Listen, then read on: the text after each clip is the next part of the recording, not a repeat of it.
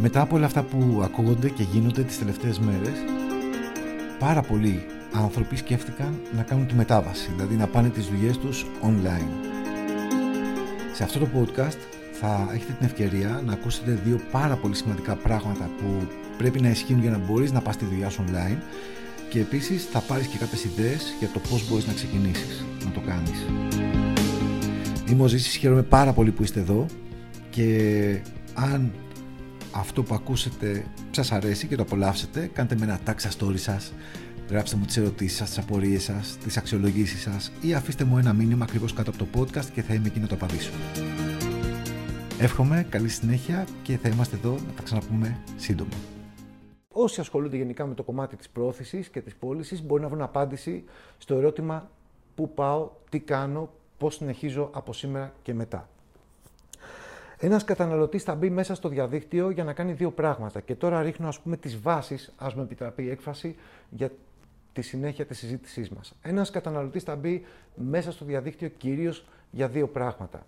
Ο πρώτος λόγος είναι για να ψάξει. Αυτό που μας δίνει πάρα πολύ δυναμικά και έντονα και σε αυθονία το ίντερνετ είναι η πληροφορία, α, χωρίς να σημαίνει ότι, ότι ξέρει, αλλά μπορεί όμως να ψάξει δεν, δεν ξέρουμε αν ξέρει σωστά πράγματα γιατί δεν ξέρουμε την πηγή του. Τι, τι διαβάζει, τι ψάχνει.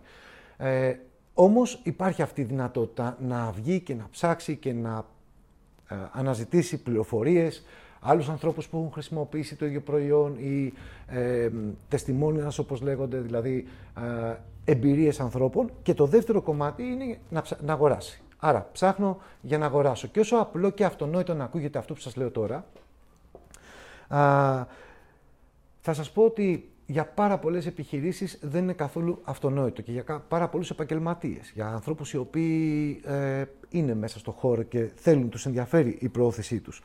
Ε, για τη δική μας πλευρά είναι σημαντικά δύο πράγματα, πάρα πολύ σημαντικά. Το πρώτο είναι να υπάρχουμε ψηφιακά και σε αυτό το κομμάτι ε, έχω κάνει πάρα πολλή δουλειά. Μπορείτε να πάτε στο blog μου www.zisisagradaz.com και να διαβάσετε πάρα πολύ υλικό επάνω στο κομμάτι των social media και πώς μπορείτε να διαχειριστείτε κάποια πράγματα και να χτίσετε πράγματα. Και το δεύτερο είναι το πώς μπορούμε να παραδώσουμε τα προϊόντα μας. Άρα, αν κάποιος θέλει να κινηθεί online, θα πρέπει να τον απασχολούν αυτά τα δύο πράγματα. Να υπάρχει, να υπάρχει στο ίντερνετ και δεύτερον να μπορεί να παραδώσει τα προϊόντα του στο ίντερνετ. Είναι μέσω ίντερνετ. Είναι πάρα πολύ σημαντικό.